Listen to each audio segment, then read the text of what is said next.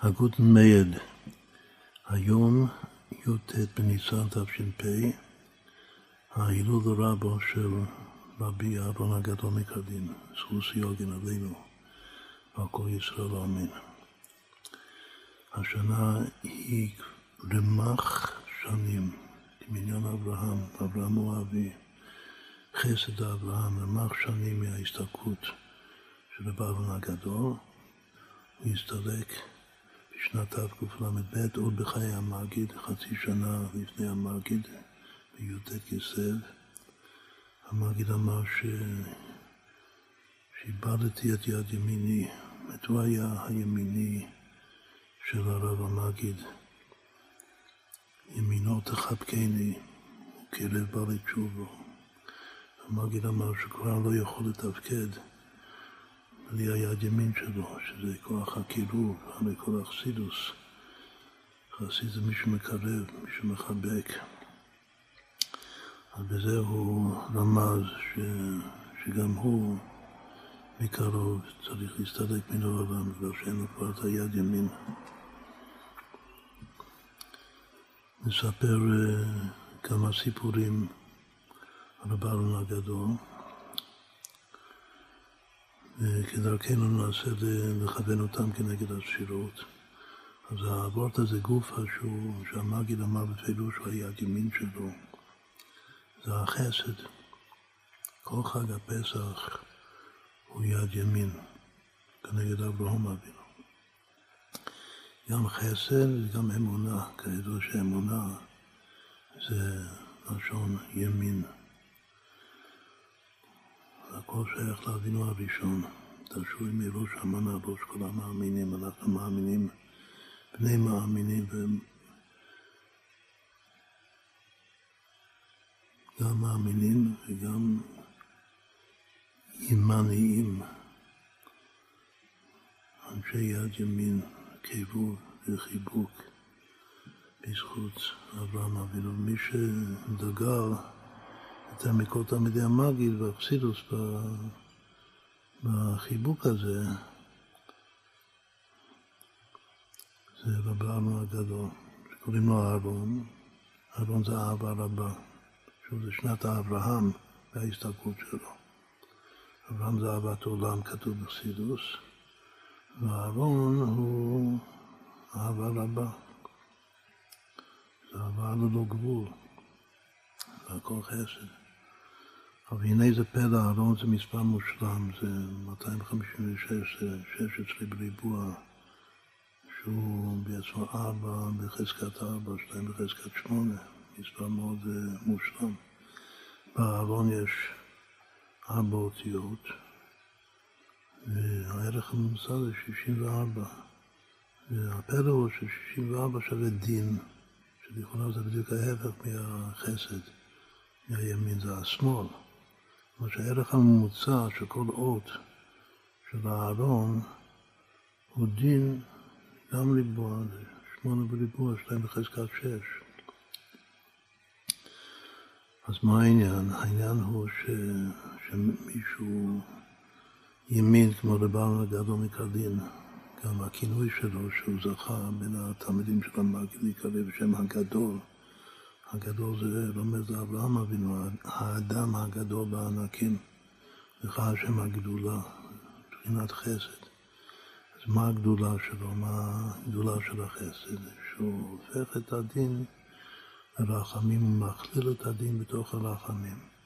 ואיך הוא עשה תשובה? הוא עשה תשובה הרבה מאוד פעמים. יש ריבוי סיפורים שהוא פשוט גילה את הדין.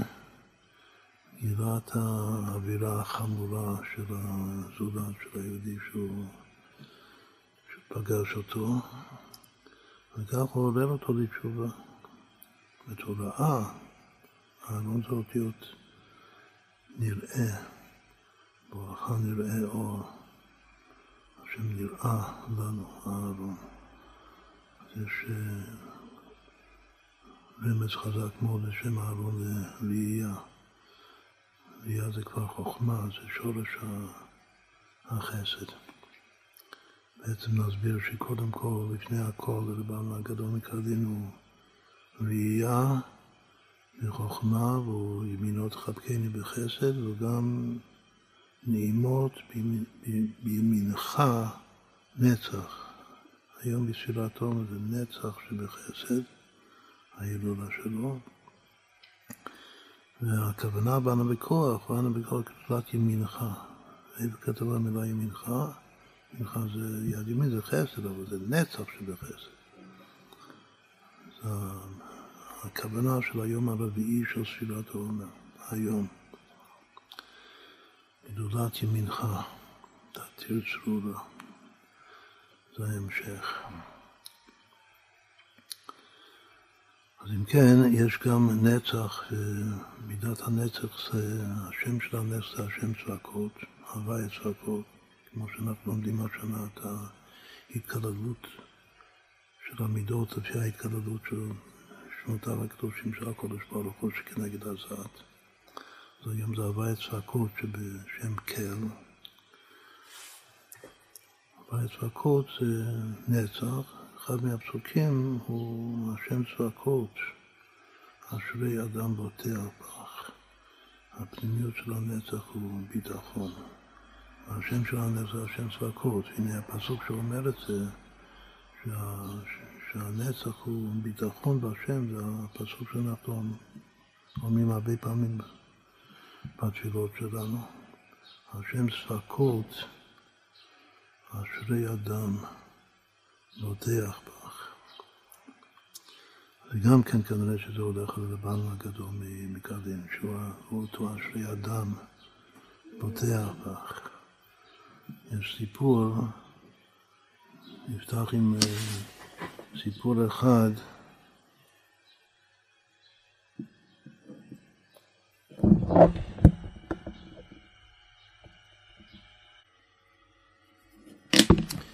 אני קורא מתוך הספר אשרי האיש, הסיפור הראשון על רב ארנן הגדול מקרדין. הרב הקדוש של ארנן הגדול זיהה היה מריאנבה שבליטא. עוד בימי חורפו התנהג בזריזות ובחומות מרובות, ובעירו היו קוראים אותו ארלה דמשוגנר. אירע שאנשי העיר הזמינו את הצדיק רב דוד מיקולייב, זי"ע, מתלמידי הבעל שם טוב, שהתפלל בתור שליח ציבור בימים הקדושים, כלומר ימים נוראים. ובעת ביאתו, קודם ראש השנה, באו אנשי העיר להקביל את פניו. כשנכנס בתוכם רב אהרן, שהוא היה נער, או אברך צעיר מאוד, אז אה, אותו אה, רב דוד, תלמיד הבא שם טוב, הוא השתעשע עמו בשיחה ארוכה של כמה שעות. יש עוד אה, גרסאות של הסיפור הזה שכתוב, שעתיים דיבר איתו. לאחר שיצא מחדרו, ושוב נכנסו אנשי העיר לרב דוד, אמרו לרב דוד, מה לכם איש כמותו, למה אתה כאילו מבזבז, זמן עם, עם אחד כזה שהוא לא שפוי. הנער זה רב דוד, er steht beim Weg, wir dürfen אוהב את. אז הוא ענה ככה שהנער הזה הוא עומד אצל הדרך, ורק עלינו להעלות אותו על הדרך. כלומר, דרך המלך, דרך הבעל שם טוב, דרך החסידות. וידעו שרב דוד אמר אליו בחדרו שייסע לבעל שם טוב, זה עדיין היה בחיי הבעל שם טוב, אז הוא אמר לו שהוא שעליו, שבעל צריך לנסוע לבעל שם טוב. אבל מפני שלבעל חשש שנסיעתו יגרום לו ביטול תורה, מפני תורך הדרך לא נסע אז. בשנה הבאה, יש מקום אחר כתוב שכעבור שנתיים, אז הוא כן הכין, הוא רצה לנסוע כבר לבא שם טוב, הוא הכין עצמו לנסוע ונסע, ושמע בדרך, באמצע הדרך, הוא התבשר ש... שהבעל שם טוב הסתלק. אחר כך הוא התקשר למגיד הגרעין, זה היה בזכות הדוד של רב, רב מונדה, קראו לו, אחי אמו, שהביא אותו למגיד הגדול. עכשיו כותב המספר כאן של הסיפורים בספר הזה, ביום ההילולה של רבנו, שזה היום, בעלון הגדול זיהה, שזה י"ט ניסן, אני זוכר שהיו עושים בכל שנה סעודה עם כבוד הצדיק בעל בית אברהם, הרב מסלונים. והיו מספרים ממנו, היו מספרים אה, סיפורים על רב הגדול. והיא סכן מחסידי בר יסוד האבידו, שזה הרבי הראשון של סלונים, אברהם מסלונים. אז הוא, מזקני החסידים שעדיין היה אצל יסוד העבודה, הוא סיפר ש... וכנראה היה קשה לו, הוא רצה לספר את הסיפור הזה של, של רב דוד מקובייב, שהיו קוראים, שבעיר שלו, בינבה, היו קוראים הלו דרמשוגן. היה השם מפיו דרמשוגן, אז הוא לא היה מסוגל לומר את זה, מרוב יראת כבוד. אפילו שזה סיפור, שזה סיפור חשוב, הוא לא היה יכול להוציא מהפה שלו את המילים די משוגעים. אמר לו הצדיק, בעל הבית אברהם, הרב מסונן אמר לו, זוג, תאמר, תאמר את זה. ואז אמר, ושמעתי שאמר הצדיק, ואז אמר, סליחה, ואז אמר, כמו שאחרי שהצדיק פקד עליו שהוא יאמר, אז הוא אמר, שהיו קוראים לו ארד משוגעים. ושמעתי שבעל בית אברהם אמר שראשי תיבות, מה צריך לכוון שמספרים את הסיפור הזה ונזכרים שבעל הגל מקדין היו קוראים לו בצעירותו ארלדר משוגן, שארלדר משוגן זה ראשי תיבות אדם. כנראה שהאדם השלם, האדם הראשון, לפני החטא, כמו שצריך לחזור להיות האדם השלם, אז uh, הוא uh, מאיר את האור, הוא משרה את ההשראה שלו בתוך uh, רבן הגדול, דווקא בצעירותו, שהוא עדיין עומד עץ לדרך, אבל עדיין לא זכה לעלות על הדרך, שאז רואים בו, בהתנהגות שלו, כאילו לא על פי שכל, וקוראים לו ערבה זה משוגנר. וזה ראשי תיבות אדם. ככה אמר בייס אברון. עכשיו מוסיף המספר כאן ואומר, דבריו הקדושים הוא לפי דברי האור החיים הקדוש. בפרשת אחרי, בחומש היקרא בפרשת אחרי בקפיטל י"ח פסוק פסוק מפורסם, אשר יעשה אותם האדם וחי בהם. את כל המצוות של התורה וחי בהם ולא שימות בהם. וחי בהם זה הכל כוח מאת השם יתברך להמשיך בנו, לנצוח בנו חיות, חיות גדולה בעבודת השם. ומי כמו הקרדין שהוא מלא חיות גם שפורץ פורץ ומתגלה לכולם. היו הרבה צדיקים שראו את ההתלהבות שלהם, כמו רב לוי. אבל האופן של ההתפרצות, כדי צעקות והתנהגות, שוב, שזה לא יתקבל בעיני הבריות כהתנהגות שפויה, זה התחיל עוד לפני רב לוי זוברטיש, זה התחיל כאן, אצל הבעל מהגדול מקרלין. במקור זה אפילו לפני שהוא הגיע למגיד, זה משהו טבעי בעצם אצלו. שהוא והחי בהם. אבל עכשיו הוא דורש את המילה אדם כאן, שאדם זה ארלה דמשוגנה. עיין שם שמביא דברי התוספות, תכף נקרא בפנים את האור החיים. הוא כותב שם שלפי התוספות יש חילוק בין סתם המילה אדם, שאדם זה הולך אדם אתם, אתם קוראים אדם ולא אומות העולם קוראים אדם, זה הולך דווקא ישראל, שאנחנו אדם, אבל האדם שכתוב האדם בה"א הידיעה זה כולל גם גויים. שהנוכרי, אבל תכף נראה שהוא כותב יותר, אפילו יותר חזק ממה שכתוב כאן על החיים. בכל אופן, כאן הוא כותב בספר הזה, אשרי האיש, שהנוכרי שעוסק בתורי עיקרי האדם. תכף נקרא איך הוא באמת כותב את זה החיים. וכתב שם שהחשבון המעולה הוא אדם ולא של האדם. החשבון המעולה, כלומר בגמטיה, אדם 45 זה שם מה? שזה שם קדוש הקודש ברוך הוא, בפתח אליה זה נקרא אורך אצילות, זה שם שהעשר אותיות שלו כוללות כל העשר שלו של עולם האצילות, עולם התיקון, בפרט הוא כנגד הזעיר אנפין, שזה התפארת, מידת הרחמים. בכל אופן זה שם קדוש מאוד, שם מה. ובקבלה, כאילו בכתבי אריזה, לא כותב את זה כאן, אז כתוב שבכל אחד מהארבע שמות העיקריים, שזה אב שק מבן, אז כל אחד יש לו את האב שלו, את העין בית שלו. שם אב זה אב כפשוטו, נקרא אב ואב. שם סג זה, כשמוסיפים לשם סג את עשר האותיות שלו, זה כבר עין ג', אחד יותר, אב עם הקודה, זה נקרא אב וסג. ולגבי שם מה, שמכבים את השורש, דווקא בשם מה, האב שלו זה השורש, זה הוויה הפשוט, 26, ביחד עם המילוי, שזה 45, זה כבר עין א', זה אחד פחות, שזה מתקזז עם האב דסג שהוא אחד יותר, וזה נקרא אב דמה, שבעצם אב דמה זה 71, זה כמו 70 סנדרין והמוקרא, שמיד הם כנגד משה רבינו. זה בגמטריה וחי בהם.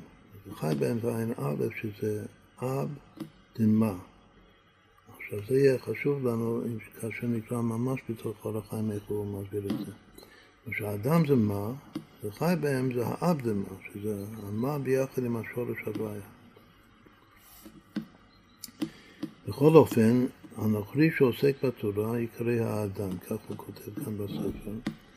אשרי האיש, וכתב שם שהחשבון המעולה הוא אדם, שזה מ"ה, אבל האדם זה כבר חמישים, חמישים זה גם מספר חשוב, חמישים שערי בינה, אבל זה לא, זה לא שם של הקודש ברוך הוא, זה לא כל כך חשוב כמו 45. עכשיו, ובספר הוא, הוא ממשיך וכותב ככה, ובספר הקדוש בית אברהם במאמרי חנוכה, וזה לשונו, הוא שממשיך על רוחו של עולם, על הדם זה אדם? זה כתוב בכל הספרים הקדושים שהאדם זה א', דם. לפעמים א', דם זה צלמנו ודמותנו, שאדם נקרא בצלם ודמות, שהדמות זה דם, זה לשון דם, והצלם, צלם אלוקים ממש, זה האלף. בכל אופן, יש הרבה פירושים מה זה א', דם. הפשט של א' זה אלופו של עולם, וכאשר ממשיכים את האלופו של עולם, האלף, מקבלים את האלף. עם אדם, אז אדם הולך להיות אדם. וזהו מותר האדם מן הבהמה עין. זה הפירוש של הפסוק שמותר, מה, מה האדם יותר מבהמה.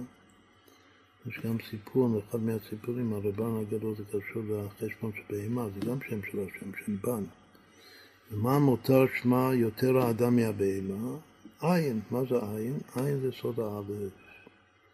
שממשיך עליו, אלופו של עולם שנקרא עין, למה, למה א' זה עין ולמה זה אלופו של עולם? כמו דעתמה ולית מחשבה תפיסה בכלל. היות שהשם הוא בלתי מושג ואין מחשבה תפיסה בכלל, לכן הוא נקרא עין, זה עין אמיתי. יש לפעמים שיש עין של היש, שם יש מעין, שזה הערה בעלמא, אבל כאן העין זה העין האמיתי, כלומר שהשם בעצמו נקרא עין על שם כך שהוא בתכלית בלתי מושג. וזה האלף שהאלפו של עולם. צריך להמשיך את זה על אדם, אדם זה אמרנו זה דמותנו, בתוך הבן אדם, האדם זה גם כוח המדמה שלו, שזה יכול להיות גם היצור שלו כידוע, אבל כשממשיכים את האלף על האדם, מתקנים את הכוח המדמה, ויד הנביאים אדמה. זה הופך להיות נבואת, אמת, עד כדי נבואת משה רבינו, שמתנבא בזה הדבר אשר ציווה השם באספקלריה המהירה. בכל אופן, עד כאן קראתי את הסיפור הראשון בספר אשרי האיש, כדי להבין את זה טוב, ולכן גם קראתי את זה כולו, זה חשוב שנראה את אור החיים, בגלל שזה גם מאוד מאוד אה, חידוש מופלא בנוגע למה שאנחנו קוראים המהפכה הרביעית, המקום של אה, לימוד תורה מהגויים.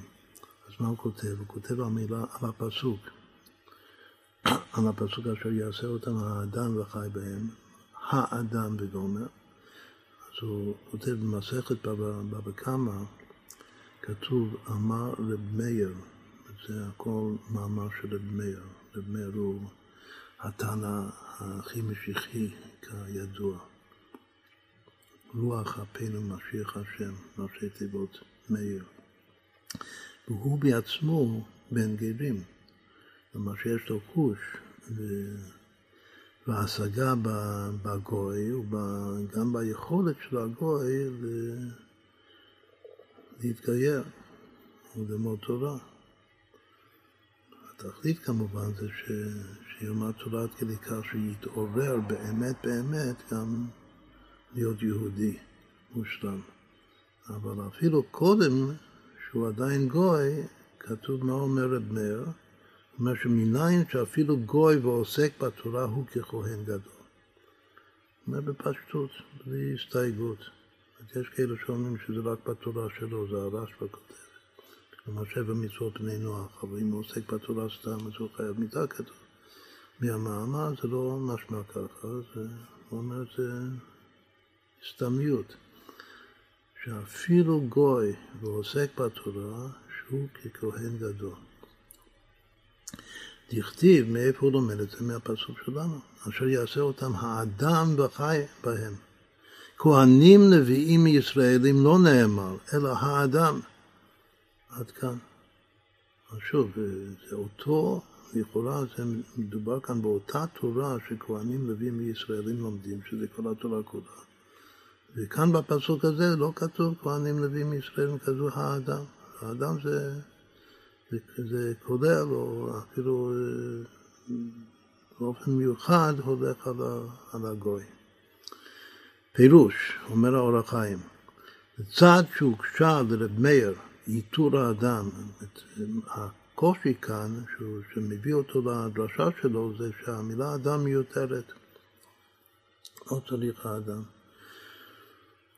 עוד הוגשה לו למה דיבר הכתוב בלשון נסתר, אשר יצא אותם האדם והחי בהם, שהיה לו לומר אשר תעשו אותם, כדרך שהתחיל לדבר ושמרתם לנוכח, היה צריך להמשיך את הפסוק לנוכח, למה זה עבר מנוכח לנסתר. ומכוח זה דרש, מכוח השאלות האלה הוא דרש מה שהוא דרש, נתכוון למי שלא היה שם באותו מצב, שהוא לא, לא מדבר עם מישהו שעומד נוכח. עם אמא של רבנו דיבר בתורה נוכח, בעם ישראל. וכאן הוא מדבר על מישהו שלא נמצא פה. ומי זה המישהו שלא נמצא פה? זה הגוי. שאינו לא כהן ולא לוי ולא ישראל, ומי זה? הווי אומר זה גוי. זה פלא. אז, אז ככה רב מאיר לומד שגם גוי שעוסק בתורה הוא ככהן גדול. עכשיו, ממשיך האור החיים וכותב התשס על, הקשו, הקשו על זה, ש, שדרש במקום אחר בברייתא, במציע כתוב שדרש רב פסוק, פסוק ביחזקאל הנביא, כתוב אדם אתם, אתם קרואים אדם, ואין אומות העולם קרואים אדם. ואמרו, אז מה התוצאות מתרצים? איך כאן רב מאיר אומר שהאדם זה זה גוי, ושם כתוב שרק אתם קוראים אדם, ולא אומות העולם קוראים אדם. אז תרצו כאילו לחלק בין שני המקומות, שצריך לחלק בין אדם בלי ה', הידיעה רק המילה אדם, והאדם עם ה'. אז שוב זה חילוק של התסס, שזה קצת דחוק, וזה חילוק שהוא מתוך הכרח, כאילו זה חילוק בשביל ליישב סתירה. עד כאן. עכשיו, אומר האור החיים, וכמו כן ראיתי בספר הזוהר שחילוק זה אמיתי מצד עצמו. שוב, התוספות זה רק, יש להם בעיה של סתירה, אז ככה הם עושים חילוק. לפעמים המילה הזאת חילוק זה לא היה מילה לשלוח בלונדוס, אצל חסידים דווקא, שעושים חילוקים. אז לכן יש פה אסמכתה להשקפה הזאת, שהוא אומר ש, שחילוק זה שהטייסס הוא גם אמיתי. מאיפה אני יודע את זה? בגלל שאני לומד את זה מספר הזוהר הקדוש, הוא אמיתי מצד עצמו. והוא דבר שבעניין תלוי. כידוע ליודעי חן שחשבון המעול, המעולה הוא שם אדם, שזה בגימטריה מה, כמו שהסברנו קודם. זה שם של הקודש ברוך ולא של האדם, ש... שכמה יפה המילה חמישים, אבל זה לא, זה לא שם uh, קדוש. לכן העיקר זה האדם. כך כתוב, כאילו הזוהר אומר שהמעלה של אדם זה החשבון שלו מה שהוא שם מה. הוא לא מחלק בפירוש בין אדם לבין האדם. רק שמכאן לומד אור החיים שהחילוק של התוספות הוא אמיתי בגלל שהאדם זה שם מה, מה שאין כן האדם, עם הידיעה. והוא מוסיף ואומר אור החיים כי המוסיף גורע, זה שהוסיף ה' אז הוא הוסיף לחשבון מה שזה החשבון המעולה, הוא הוסיף חמש וזה גורע. כאילו עכשיו זה כבר לא שווה, מה? ממשיך אור החיים, עכשיו זה עיקר אבות עכשיו. בספר שקראנו הוא לא כותב את העיקר, שעיקר זה עכשיו. ואולי כי כשעוסק הגוי בתורה, גם עליו יהיה כתר זה להיקרות אדם. זה כבר פלאי פלוי. שזה חידוש לגמרי וכאילו קצת הפיכה, הפוך מהמסקנה של התוצאות. הוא אומר שגוי שלומד תורה, שעוסק בתורה, אז הוא זוכה לכתר, כשהוא אומר כתר זה כמו כתר תורה.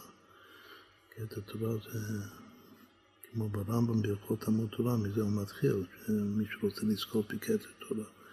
כתר תורה זה משהו מאוד מאוד אה, מיוחד, כן? זה הכתר של משה רבנו, זה הזר של ארון הקודש בקודש הקודשים בבית המקדש. וגם, זה שייך גם לגוי, שגם גוי, אם הוא עוסק בתורה, אז יהיה כתר זה על ראשו, שמה זה הכתר? להיקרות אדם. את השם אדם זה הכתר שהוא מקבל שהוא עוסק בתורה.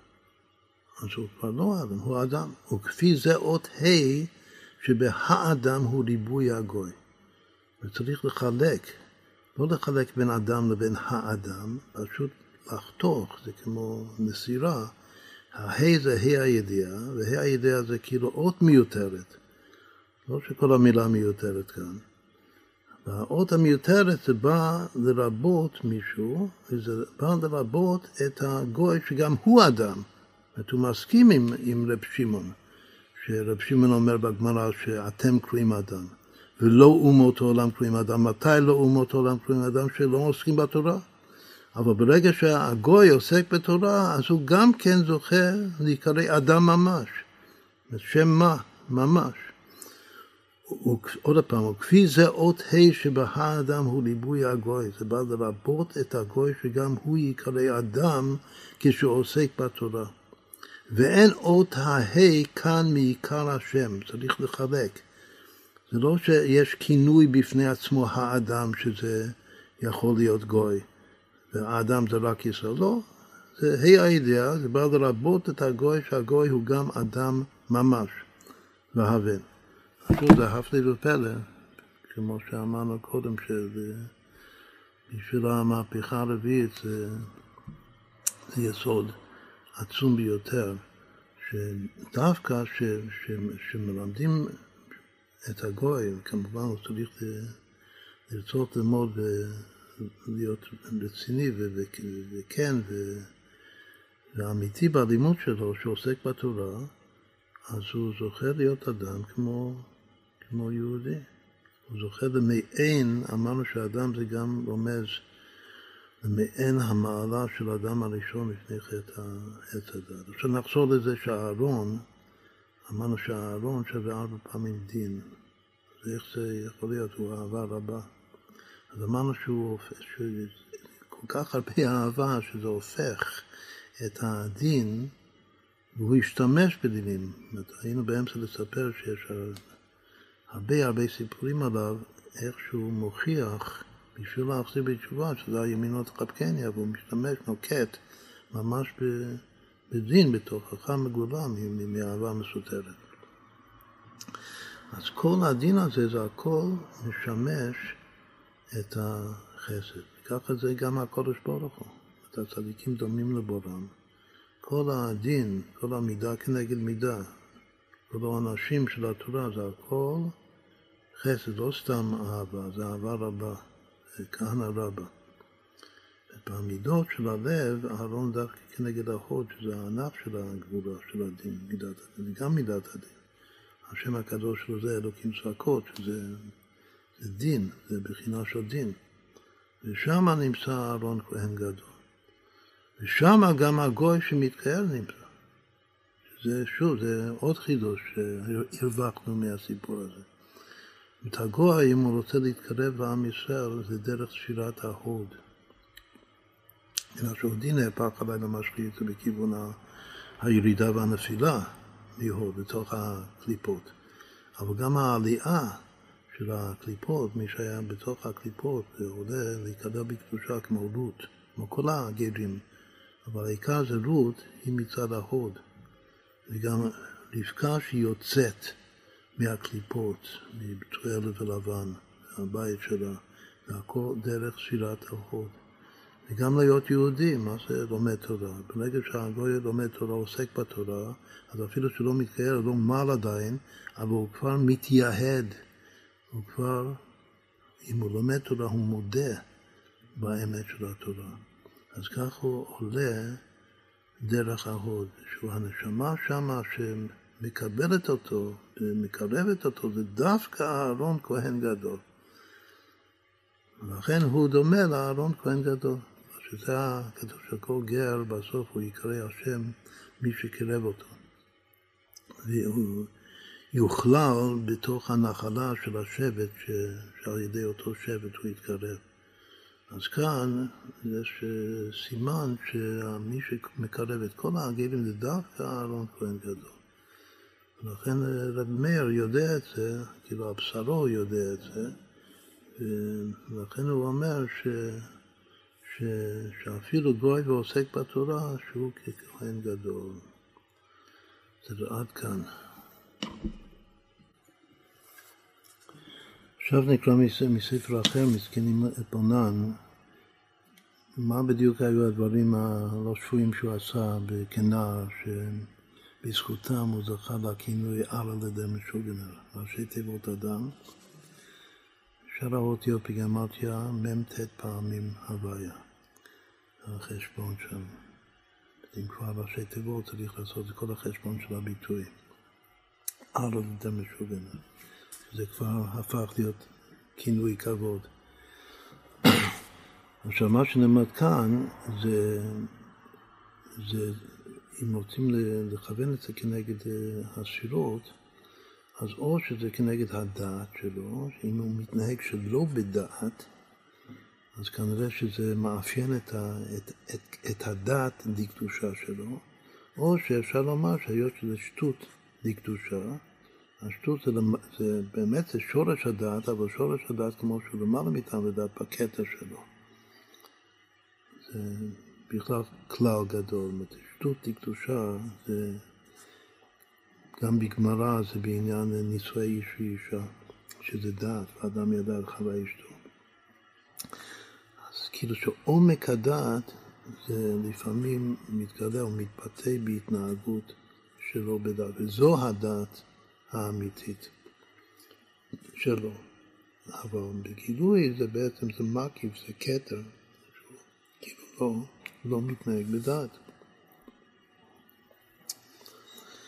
עכשיו אני קורא כאן בספר אה, מזקנים את בונם, גם הסיפור הראשון. מרן הרמ"ח היה מספר שבנערותו, של רב ארנה הגדול, היו מכנים אותו ההמון בשם גנאי ערא לדמשוגנר, והסיבה לכך משום גימל דברים ראשונים שהיו עמו. היו שלושה מעשים שהוא עשה, שבזכותם הוא, אה, הוא זכה לכינוי הזה. ושלושה דברים, דעת זה דעת, אבל הדעת גם כולל את כל החבר, כל השכל של האדם. אם הוא מתנהג שלא בדעת, הכוונה שהוא מתנהג שלא בשכל.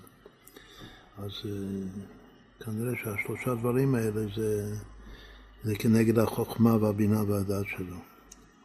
במקור, עוד לפני שהוא מגיע ל... לאור החסידות של המגיד מזריץ'. מה הסיפור הראשון, כאילו, המעשה הראשון שהוא עשה, שלא בדעת? פעם רצה לברך ברכת אילנות, זה שייך לחודש שלנו, לחודש ניסן, כבר בראש חודש ניסן. עכשיו, כל, כל הדברים שלו, כמו שמספר הסיפור שיר השירים שלו, זה הכל שייך, כאילו, מכוון בהשגחה על זה שההילולה שלו זה בעיצומו של חג הפסח, זה נצח שב, שבחסד. בתוך ימי הפסח זה ההוד, זה היום החמישי של החג.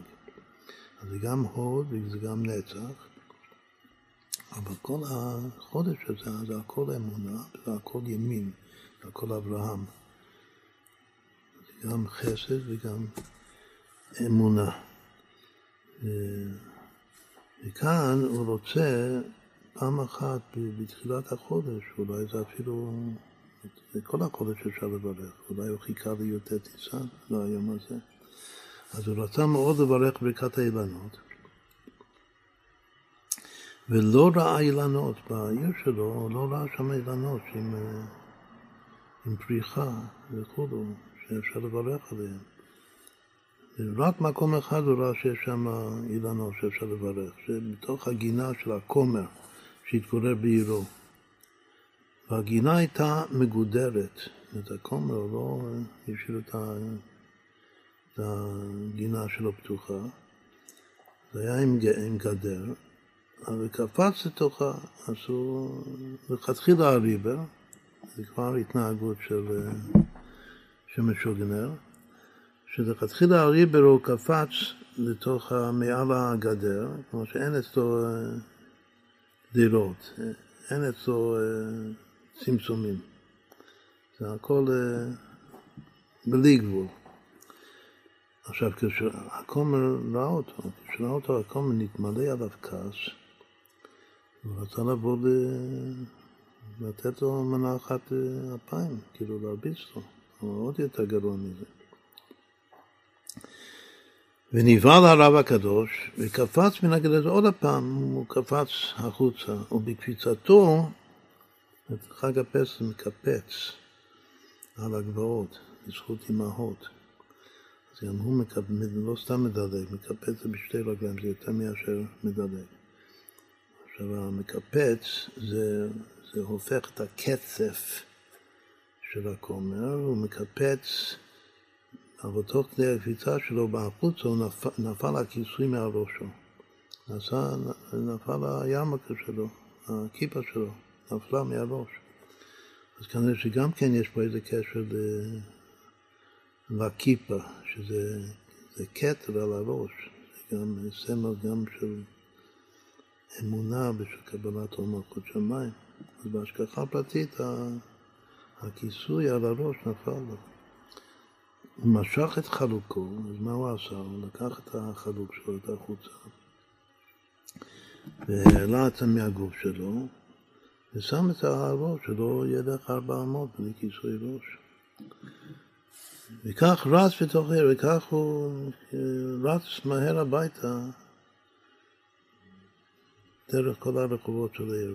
וכולם ראו אותו ולעגו עליו אז שאינו רוצה ללכת עד עמוק בלי כיסוי ראש. נהגו על הפרומקייט שלו, כאילו כל השיגעון כאן זה שיגעון של פרומקייט. אז, אז, אז אנשים נוהגים על פרומקייט. אז זה בעצם ההלכה הראשונה בשולחן ערוך, ויש כאן אומר שלא להתבייש מפני המלעיגים. אבל ברגע שאדם הוא כאילו זה צריך להפגין את הפרומקייט שלו, אז זה מעורר לעג וקלס אצל הבריות. אז זה הסיפור הראשון, שזה, מה זה, זה, זה תשוקה, זה סיפור של, גם הסיפור הבא זה תשוקה, כאן זה תשוקה אדירה שהוא רוצה לברך על האילנות, להודות לקודש ברוך הוא, על הבריאות שהוא ברא לכבודו. אז הייתי שם את זה במוחין, כנגד המוחין, הסיפור הזה זה סיפור של חוכמה. כלומר שזה גם סיפור של ראייה, בשביל לברך על האילן צריך לראות, את ה, לראות את האילן, המילן זה כינוי של התורה, שלא הייתה מחוכמה נפלת. העיקר כאן זה, זה ברכת ראייה והנאה. יש עונג בחוכמה. שזה ככה זה מצטייר אצלי הסיפור הזה. עכשיו נראה, שוב, זה למעלה מהחוכמה בחוכמה. סיפור נוסף, הסיפור השני זה ככה, שפעם אחת כמהר, אז הוא משתמש במיוחד במילה כמהר, שזה תשוקה אדירה, כמהר נעשור לטבול במקווה טהרה, הוא חייב מקווה.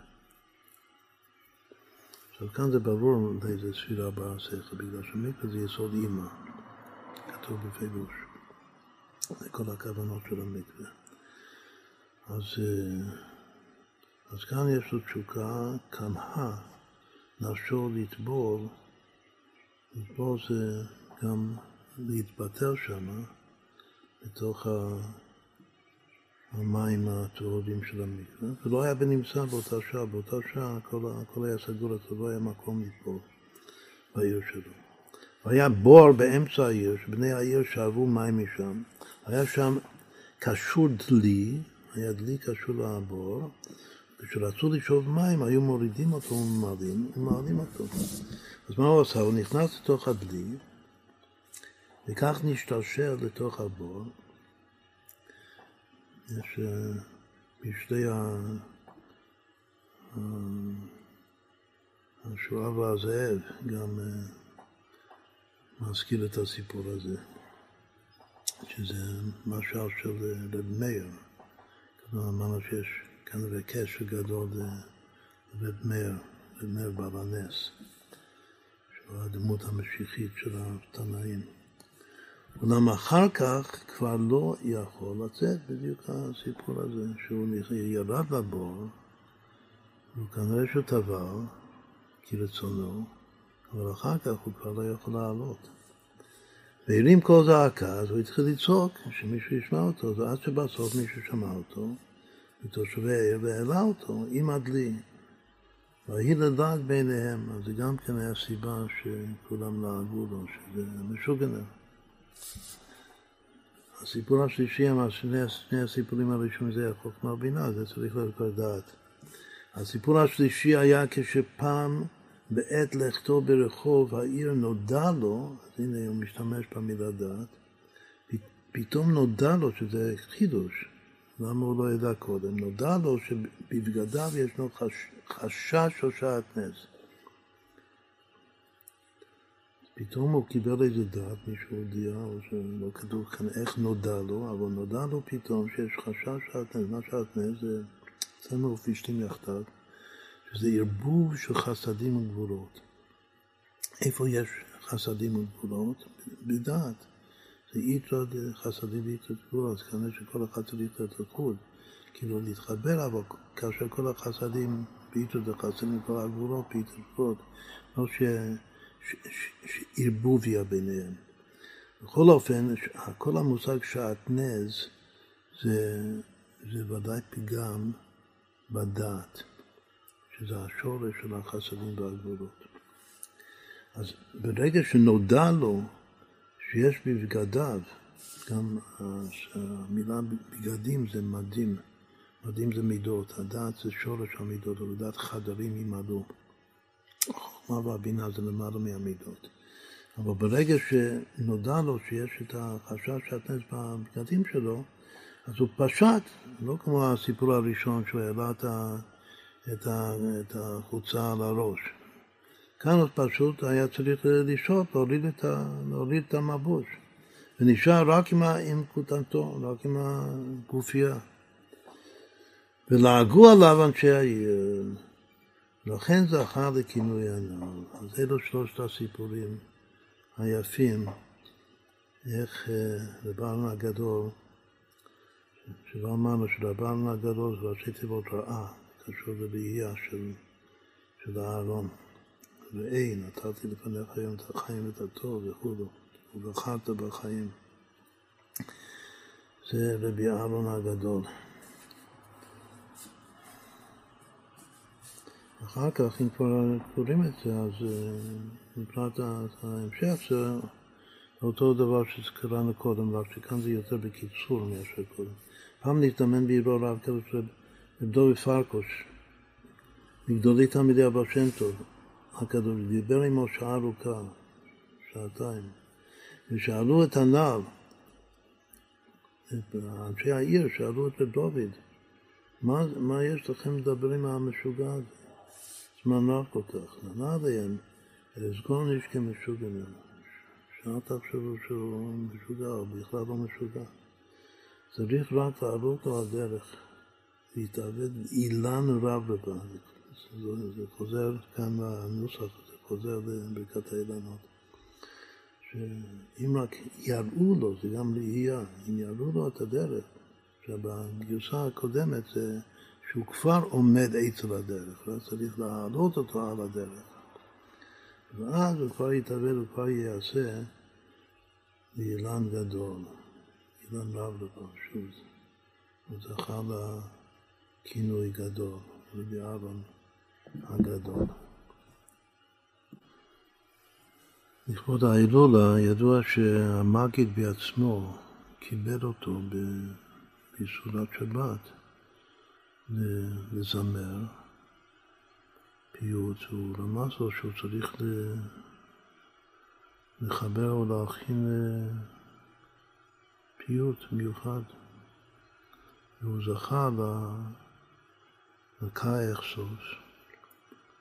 השם י"ק בקבלה זה השם של החוכמה, זה מוכין דאבא, בבחינת שבת. והשיר הזה כל כך, כאילו הפיוט הוא כל כך אה, מיוחד ומקודש, שלא רק חסידים, שרובם ככולם של כל החסידים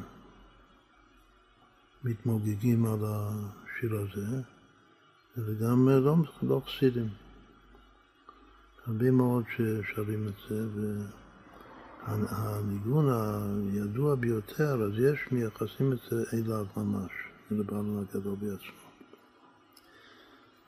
הקוברינר, משה קוברין, שהוא תלמיד, תלמיד, תלמידו של, הוא ממשיך דרכו של הבעל הגדול.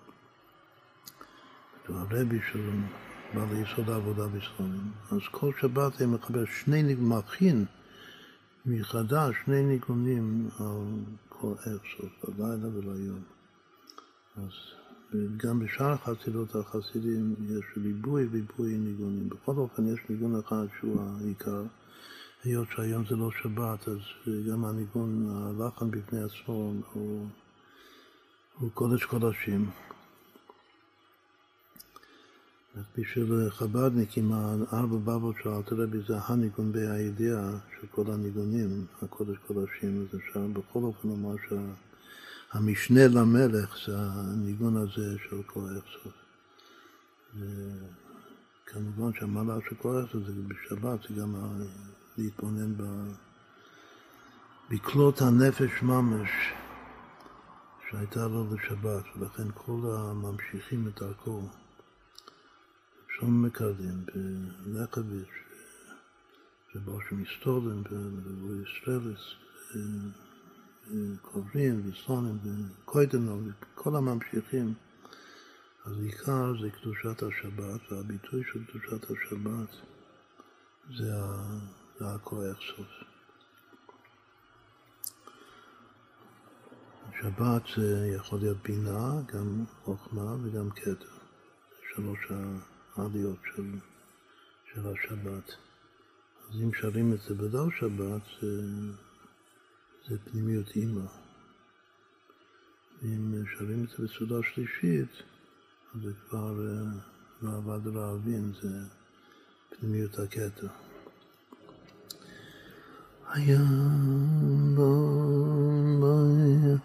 Yam bam bam,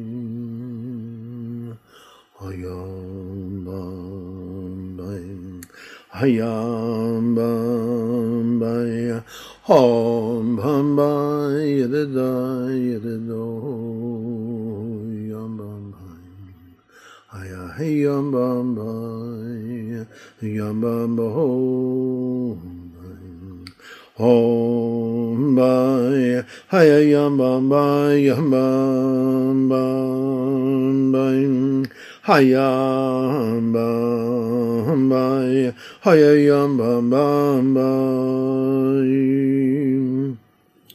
Hom ba hey yam bam bam. Hi yam bam bam. Hi yam bam bam bam. Hi yam bam bam yam bam bam. Hi yam bam. Hiya hum bum bum Hoi hiya bum bum Hiya hiya hiya hiya Hiya hum bum bum Hiya hiya hum bum bum Hom bum bum Hiya Hey, Hi hamba hamba hey hamba hoi hamba hey hi hey hamba hamba hi hey hamba hamba hi hey hamba hamba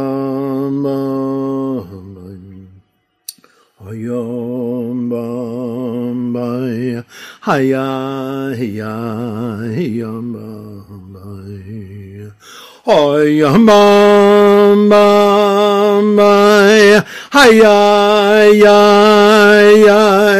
היה במאי היה היה היה יוי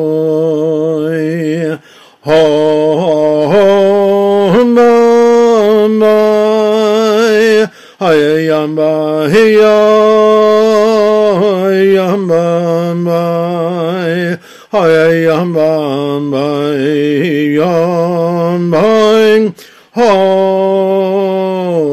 Yamba, hey, hey, Yamba, hey, Yamba, Yamba, hey, Yamba, Yamba, Yamba, hayam bam bam yam bam bam hayam bam bam hayam bam yam bam bam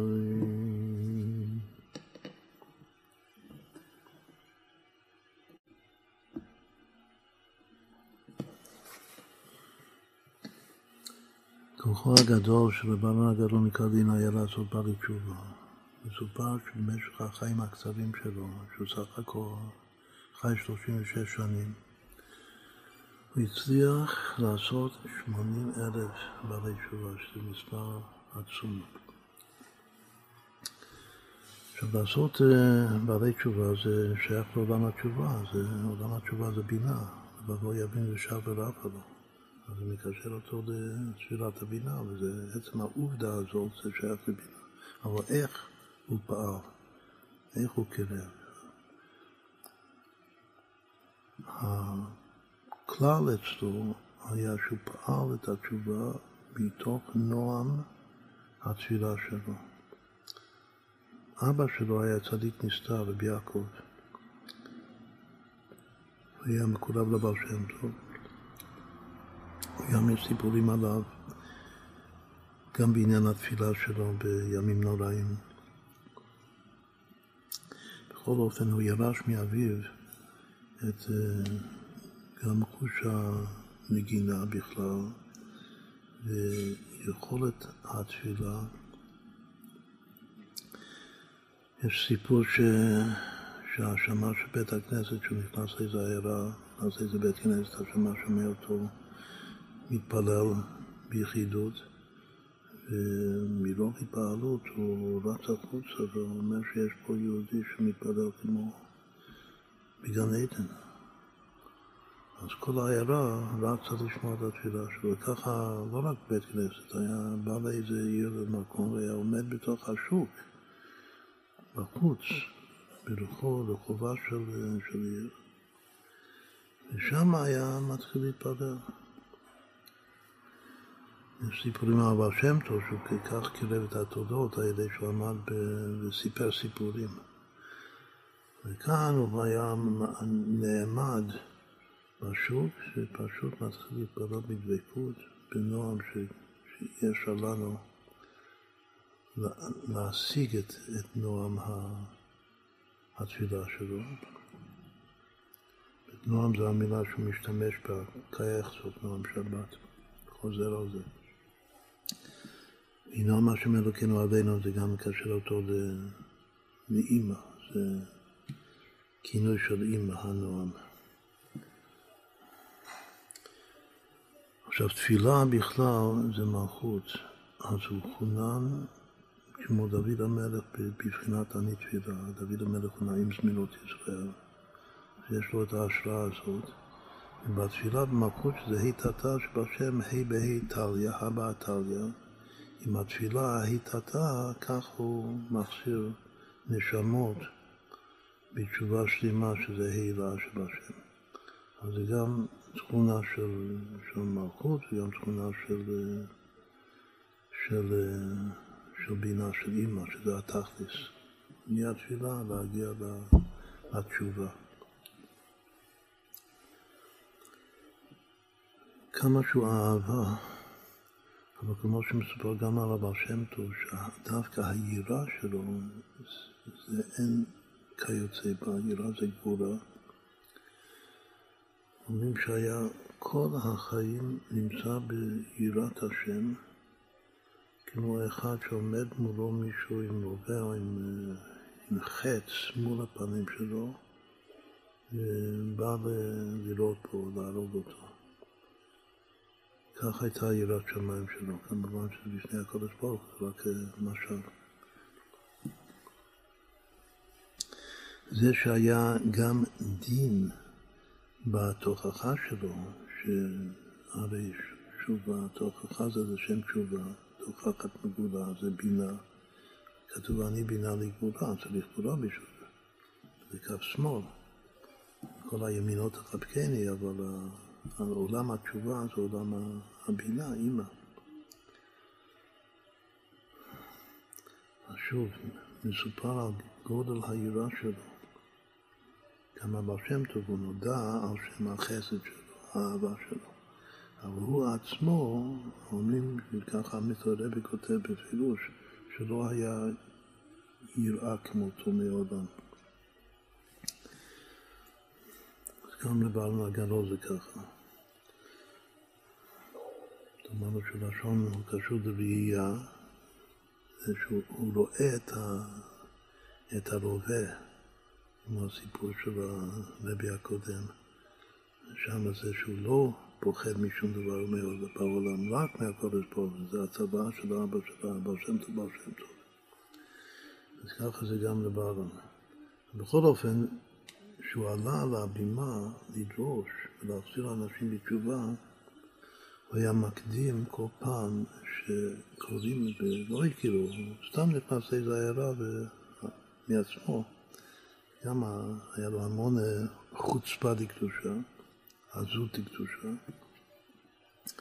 מתחיל לדרוש בפני אנשים, והוא דבר ראשון אומר להם שקוראים לי אהרון ואני בן יעקב, ואני מעיר פלונית, ואשתי קוראים לה ככה, ושם אבא שלה זה ככה. וככה היה אומר לפני כל שבא. מה אז הוא הסביר? בגלל שהוא הרגיש שייתכן שיהרגו אותי, מה שאני הולך לומר עכשיו. שאני הולך לגלות את כל החטאים של כולם. אז uh, מסתבר שמישהו יקום ויהרוג אותי. אז כדי שאשתי לא תישאר עגונה, לכן אני מקדים רפואה למכה, ולספר לכם את כל הפרטים שלי, שתדעו מי אני. לא רק שהוא אה, היה עם יראה עצומה, זה עכשיו הגבורה שלו, היראה העצומה שלו, אלא שגם היה לו כוח להפיל יראה, גם על הגויים, כתוב ש... להפיל אימתה ופחד על הגויים, יש סיפור מבוסם שבסוף ימיו של המגיד, אז באו איזה, איזה גדוד של חיילים של, של קוזקים, ואיימו על המגיד כך וכך ש... שהוא צריך לעשות איזה עבירה, משהו. כבר אמר שאני זקן, והוא שלח אותם לרב אהרון. פשוט הפיל עליהם אימתה ופחד, תיפול עליהם אימתה ופחד. למה לבשו גויים וכו'. וככה היה שהוא פעל אצלם ביטוי במציאות, ברחו משם. זה היה גם כוחו אז, להפיל יראה. בחב"ד הסיפור אולי הכי מפורסם אצלו זה, זה השיר השירים שלו שהיה אצל המגיד אברך. בליל שבת כולם שכבו לישון אחרי הסעודה. על הספסלים, והוא עשה את עצמו ישן, אבל הוא בשקט, בלחש, בדבקות, הוא אומר את שיר השירים. ואז המגיד באמצע הלילה הוא קרא לשמה שלו, הוא אומר לו, לך מהר ותאמר לרבבן שיפסיק מיד לומר את שיר השירים, שזה מפריע לי, אני לא יכול לישון. שרבי אלוהים מפלט, שהיה מספר את הסיפור הזה, היה בוכה. מה היה בוכה? כמה, כמה גדולה אמירת שיר השירים של, הבעלון הגדול. שזה מרעיש את כל העולמות. ועוד מה בכי? בכי זה מדבר שלא ניתן להשיג בשכל. האדמה הוציא עצות ממוטורי המוחים. וכמה גדולה השינה של המגיד, שזה השינה של המגיד זה עדיף אפילו מהשיר השירים של רבן הקדוש. עכשיו, רבן הקדוש הוא אברך צעיר, וכל ההתלהבות שלו זה התלהבות של, של לשם ייחוד של בריחות שכינתה, שזה התלהבות של זיווג בקודש של, של החתן העליון והכלה העליונה, שזה הקודש ברוך כנסת ישראל. לכן קוראים בחג הזה, אבל פעם כל הסיפורים זה אפשר לקשר אותם להילולה שלו. חג הפסח זה החג של שיר השירים. כל השירים קודש ושיר השירים קודש קודשים. כל ההתלהבות שלו זה ממש להפוך את ההתלהבות הנעורים, להפוך את החטאות נעורים, לתכלית הקדושה והתאווה. וזה מרעיש את כל העולמות, וזה בעצם עושה אותו הצדיק, צדיק יסוד עולם. אומרת, האבות הזה זה, זה שייך לתפילת היסוד שלו. כידוע שבמרכאות תיקון שלנו כנגד הספירות, שיר השירים זה כנגד היסוד. גם כן על פי פשט, כתוב שיש עשרה שירים במשך כל העם זה התרגום על הפסוק הראשון של השירים אשר הוא כותב שם את כל העשרה שירים שהיו בעולם, התשיעי שזה כנגד היסוד, זה שיר השירים של שלמה, וכולם קודש שזה קודש קודשים.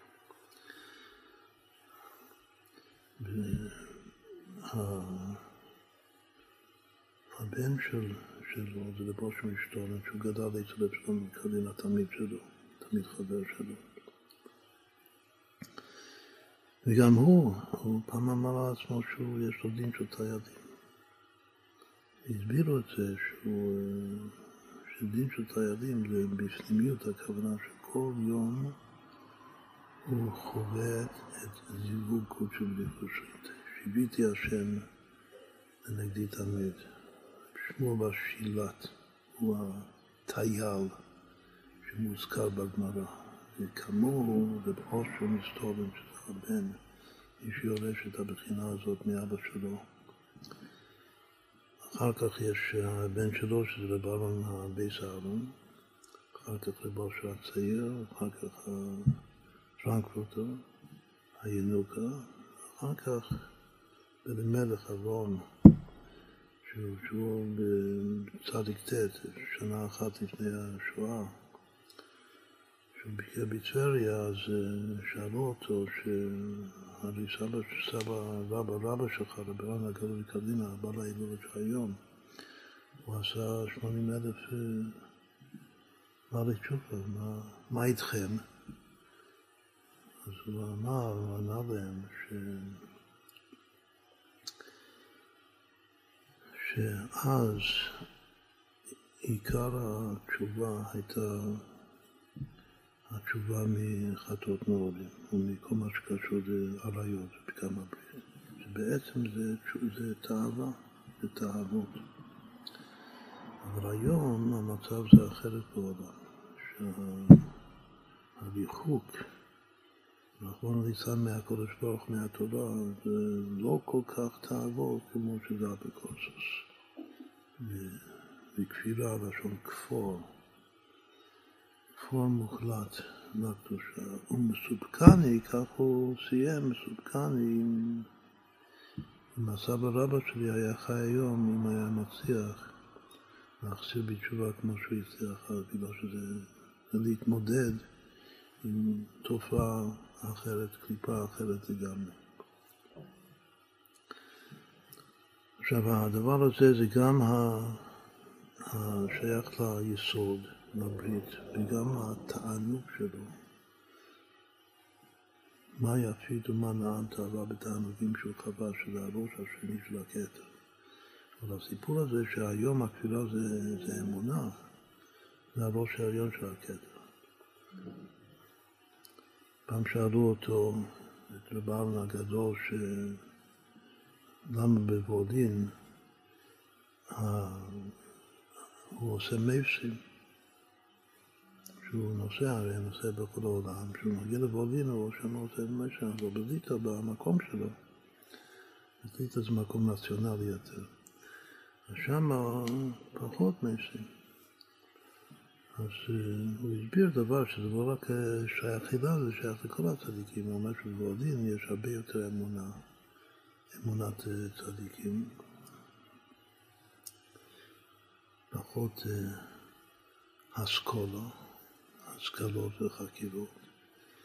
ועל ידי אמונה ממשיכים כל הברכות. מהצדיק בעצמו, הם מאמינים בברכה שלו, בכוח שלו, בתפילה שלו, אז זה פועל ישועות וכאלה במוחש.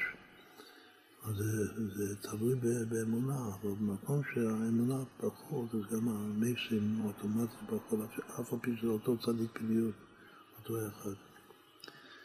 עכשיו שוב, האבות הזה זה לא רק שייך אליו, זה שייך לכולם, אבל היות שהוא אמר את זה, אז זה כן משייך את זה באופן מיוחד אליו. מה לומדים מכאן? שזה חוש.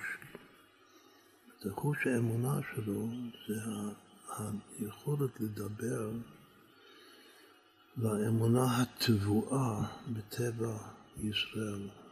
ובכל מקום זה, זה, זה אחרת. ככה הצדיק, צדיק באמונתו יחיה, גם יחיה, יש לו אמונה, והוא, שוב, אם הוא מצליח להדליק את האמונה, לעורר את האמונה בזולת, אז, אז אצלו האמונה, אמונה זה משהו מעשה ידי אמן, אמונה זה אומנות. האמונה נותנת לו את כל הכוח כמו אמן לפעול ישועות ממש.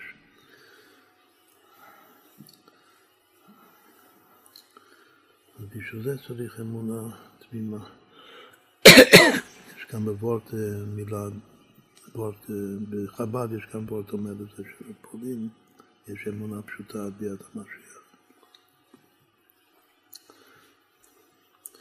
ברוסיה, שזה כולו גם את ליטא, כתוב זה, יש שם ספק, חצי חצי, קצת אמונה, קצת קשירה. בגרמניה, בדייטשלנד, זה הכל, רק משיח יכול לתקן. שזה בדיוק העבוד שאמרנו קודם, שרק משיח יכול להתמודד עם, ה, עם הקליפה של היום. היום אנחנו ממש באיקפתא דאיקפתא דבשיחא. נחזור לשיר השירים שלו. השיר השירים שלו זה עוצמה ותענוג שאין לשער כלל וכלל.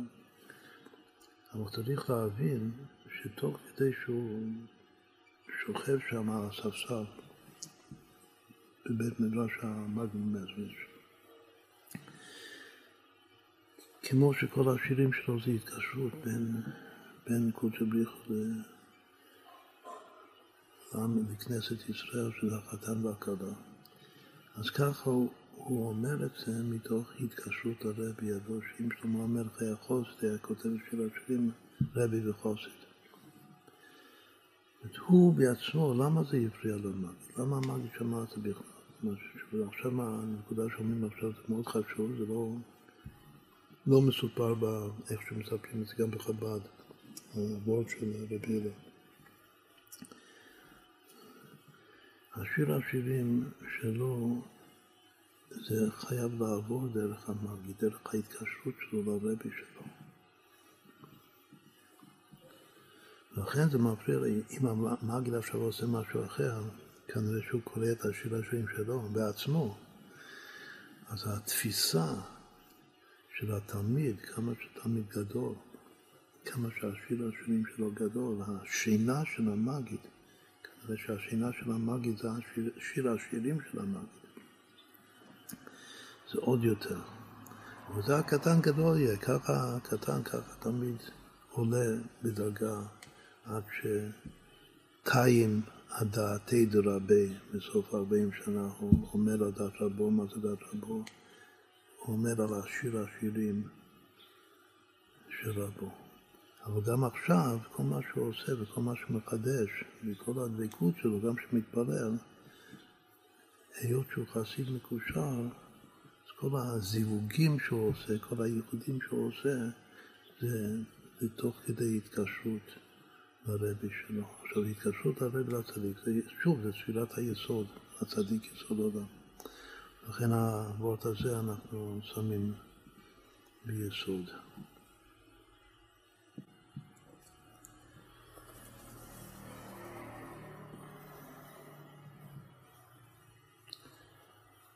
פעם אחת הוא, הוא דרש באיזה מקום דרוש, שזה כלל בתוך הדרוש, הכוונות של שם בן בקבלה. קודם דיברנו על שם מה, שזה 45. אדם, יש שם בן, שהוא 52. זה השם של המלכות.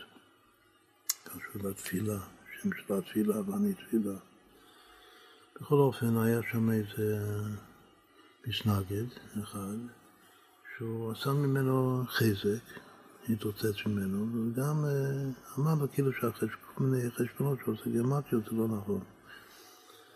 ואז הוא הביט בו מבט אה, חודר, ובבלן אומר לאותו אחד ש... ששם בן זה בגלל בהמה. הנה, אתה עושה מעשה בהמה והוא פירט לו כך וכך, איך אתה לא מתבייש להתלוצץ ממני על ה... דווקא על השם בן שזה קשור אליך. אז הוא אמר את זה טוב, את אבות, זה חדר, זה פעם. והוא ערער תשובה, והוא התחיל להתקרב לרבי, אבל באיזה שלב הוא חזר לסורו. אז הוא היה אחד מאלו שהכי התנגדו לרבי. שהוא, בהתחלה שהוא חזר בתשובה, אז הוא, אז הרבי בברמן הגדול אמר לו שיכתוב את כל העבירות שהוא עשה על פתק וימסור לו, ושהוא גם, ימסור לו בחזרה גם כן על פתק. כך הוא עשה, זה לא היה המנהג הקבוע שלו, זה היה חריג. אחר כך, שוב הוא חזר לסורו, עשה אסיפה גדולה, היו כמה אסיפות להחרים את בעלון. אבל כל החסידים בכלל, כל תנועת החסידות היה נקרא קרלינר, קרלינרים. ככה כינו את החסידים. זה סימן כמה השפעה גדולה הייתה לו. כל התנועה נקראת על שמו. והיו אספות, גם הוציאו עליו לעז, גם איזה לעז הוציאו לו, גם המציאו סיפור של אשת איש איתו, ידי שקר, סיפור שלם. וגם פה אותו אחד היה עכשיו ראש, ה... ראש המדברים נגדו באיזו אסיפה גדולה שעשו נגדו. אז הוא שלח את הדוד שלו, רב מונולד, שהזכרנו כל זה, שקירב אותו למגיד. והוא נתן לו את הפתק שבזמנו שאותו אחד כאילו עשה תשובה, אז הוא כתב פתק כל העבירות שלו. הוא נתן רבונו אה, ללכת לאסיפה, לגשת ישר אליו, שהוא יושב בראש השולחן שם, ולהראות לו את הפתק, ולומר שהנה, הוא יכול לספר את מה שהוא בעצמו כתב על עצמו. אז כך הוא באמת עשה. וההוא זה לא, לא השפיע עליו כלל. למה? הוא אמר לא ככה, הוא אומר שאני מכיר את, את הרבי, את רב אהרון הגדול, ואני יודע שהוא הלך יגיד, ושהוא אף פעם לא יבייש מישהו בציבור. ולכן אני לא פוחד שהוא יפרסם את, ה, את הפתק הזה. לכן אני ממשיך להתנגד אליו בכל, בכל התוקף, בגלל שהוא צדיק. חוזר רב, רבונה לרב הוא אומר לו, הוא כאילו מעביר ביקורת, הוא גם היה חסיד גדול, אבל עד כדי כך הוא אומר ש... הרי יש הרבה פעמים שאתה מגלה את העוונות של אנשים, אז גם כאן צריך לגלות את העוון שלו. ובזה נגמור את הסיפור. של ההתנגדות החריפה.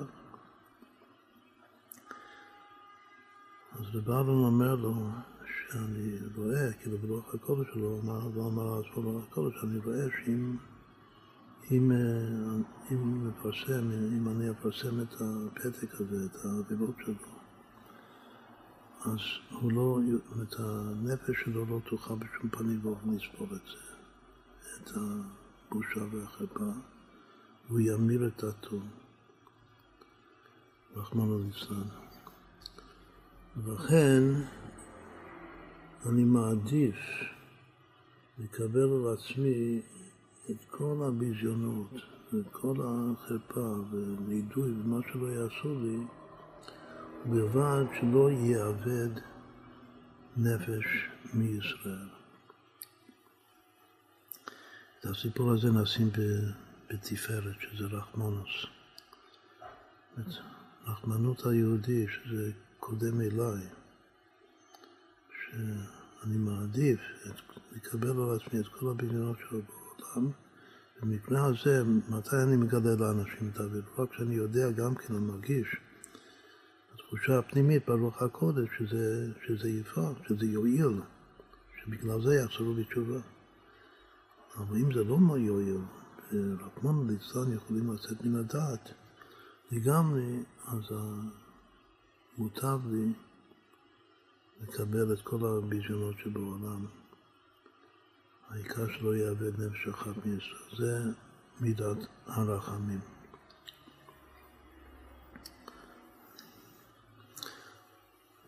אז אם כן, אמרנו את, את רוב התפילות. יש עוד, עוד אלוקה מילים. יש עוד דבר שהוא גם מסופר בחב"ד, ושהוא משהו מובהק, שקשור לתפילת הנצח דווקא. קודם אמרנו נעימות ממנחה נצח, הזכרנו את הנצח. אבל יש דבר שגם כתבנו את זה עכשיו בכוונות של היום, שהיום זה נצח שבחסד. ומה הסיפור? שממש בסוף ימיו הוא רצה לנסוע הביתה לפסח, פסח האחרון שלו. הוא בא להיפרד מהמגיד, והוא קיבל שלום. אבל אחרי שמיד שהוא יצא מהחדר של המגיד, אז המגיד קרא לגדולי התלמידים, שכלל גם את האלתר רבי אדמון הזקן. והוא אמר להם, רוצו מהר ותאמרו, תעקפו אותו. המגיד ראה ברוח הקודש, אם הוא יחזור הביתה, אז נגזר עליו הסתלקות מן העולם הזה. אז באמת ככה עשו התלמידים, הלכו וניסו להשפיע עליו, לשכנע אותו שיישאר, וגם רמזו לו שזה מהמגיד בעצמו, אז הוא אמר, איך זה יכול להיות? אני נכנסתי אליו לקבל ברכת הדרך ופרידה, והוא בירך אותי, אז איך זה יכול להיות? אז הוא נכנס עוד פעם. בכל אופן, הוא קיבל את החברים שלו. נכנס עוד פעם, ושוב קיבל שלום מהמגיד לנסוע הביתה. ושוב הוא אמר ככה, שינסו להכירה, זה כבר לא... זה לא השפיע עליו, מה שכבר פעמיים קיבלתי ברכה מהמגיד לנסוע. אז ככה הוא נסע הביתה, וככה היה מה שהיה, שהיום הזה בי"ט בניסן הוא הסתלק מן העולם בגיל 36 בלבד, שגם המגיד בעצמו אמר ש... שזה כמו הסתלקות, אה, שהוא הספיד אותו, כלומר שזה כמו הסתלקות חנוך בן ילד, ש... שהוא הסתלק אה, יחסית לדורות ההם צעיר, כי לקח אותו אלוקים, ורש"י כותב שהוא היה צדיק, היה צדיק אמור, והיה קרוב לשוב להרשיע. לכן השם לקח אותו. הסביר המגיד מזריץ' שהפירוש הוא שזה הולך, יש כאן רמז שאפילו אפשר לומר שבא לנו סוג של גלגול של חנוך, הרבי שמו של רבנו. משהו שקרוב לשוב להשאיר. שהוא קרוב להשיב את כל הרשעים בתשובה. אם הוא יישאר, יחיה את ה... ימלא את שנותיו. אז הוא יחזיר, עד כאן, עד עתה הוא כבר שמונים אלף. הוא יחזיר את כל העולם בתשובה, ואז תתבטל הבחירה החופשית מן העולם. וזה השם לא רוצה. אז שוב זה הספד מופלא שהוא הספיד אותו. עכשיו זה הסיפור שאתם מספרים זה מאמר מוזכר. אחרי, אחרי שקרה מה שקרה, אז התלמידים האלה שהמגיד אמר להם לנסות להשפיע עליו, לעכב אותו, הם באו למגיד ואמרו, מה זה, למה, למה לא אמרת בעצמך? למה לא אמרת בפירוש שהוא לא ייסע, מה, מה זה? אז הוא אמר שזה הסוד שנאמר במשה רבינו בכל ביתי נאמן. שמגלים לצדיק, הצדיק שהוא האחד בדרה, בחינת משה רבינו, סודות, מה זה נקרא, רזי עולם, אתה, כבר משורק השם יודע, אתה יודע רזי עולם, כמבואר, שזה הרבה יותר מאשר רזי תורה. ומשהו נאמן בכל ביתי, הבית זה הבית גנזי שמלא שם רזי עולם. והצדיק נכנס חופשי לשם, לבית, והוא רואה והוא, הוא יודע מה הולך להיות, והנאמנות שלו זה שהוא לא מספר. עכשיו הסברנו שהסוד של היום הזה, נצח, שב... נצח שבחסד, זה הסוד של כל אמונה. שזה הסוד שבכל ביתי נאמנו. בספר מאמרים של אדמון הזקן, את עדת ראש, הוא מסביר, הוא מביא את זה, זה ממש תורה של המג, זה ההספד של המג, זה קשור הזדקות לבעלם הגדול. זה לא... כאילו, מה שאמרנו קודם זה ההספד שהוא הסביר אותו שהוא כמו חנוך. שהוא קרוב להחזיר, להשיב את כל הרשעים בתשובה. וכאן זה מה שהוא ענה לתלמידים שהתפלאו למה הוא לא אמר בפירוש, אז הוא קרא לעצמו בכל ביתי נאמן. אז גם יש פה הרבה מה ללמוד. מצד אחד משה רבינו המגיד, שהוא לא יכול לספר, מצד שני הוא כן יכול לרמוז את זה. ודי לחכים ברמיזה. למד את זה על ידי התלמידים, אבל גם כן מן השמיים לבעלם לא נרמז, ככה רצו מלמעלה, מן השמיים. בכל אופן, זה בחינת משה רבנו, שזה הנצח, והנצח שבחסד, שביד ימינו של הרב המגיד, שזה הוא, זה בעלם הגדול.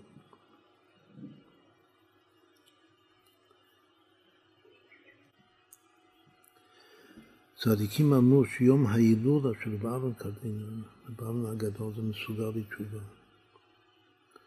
כותב גם בספר מסכנים את בונן ששמעתי, שבליישה, אחד מגדולי סלונים, התלהב פעם מאוד ביום ההילולה של רב אהרון, וזעק בקול גדול, דר טוב מסוגלי תשובו.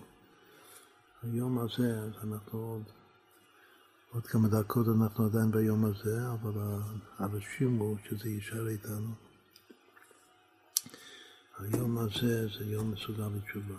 שוב, זה הנועם, זה תשובה של נועם, של בינה שלו.